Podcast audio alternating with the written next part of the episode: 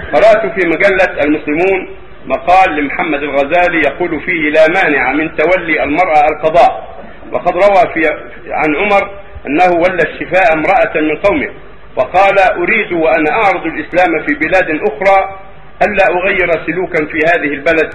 ويرى بعض فقهائنا أنه لا حرج فيه. فإن كانوا أيوة. هذا قول ضعيف.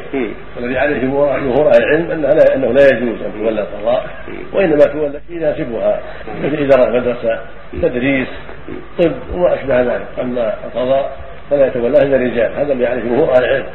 والنبي صلى الله عليه وسلم قال لن يفلح قوم ولوا أمرهم امرأة. هذا حديث عظيم رواه البخاري وغيره. وأما الأثر عن عمر فلا نعلم صحته. أيوه. لا نعلم له أصلا. نعم.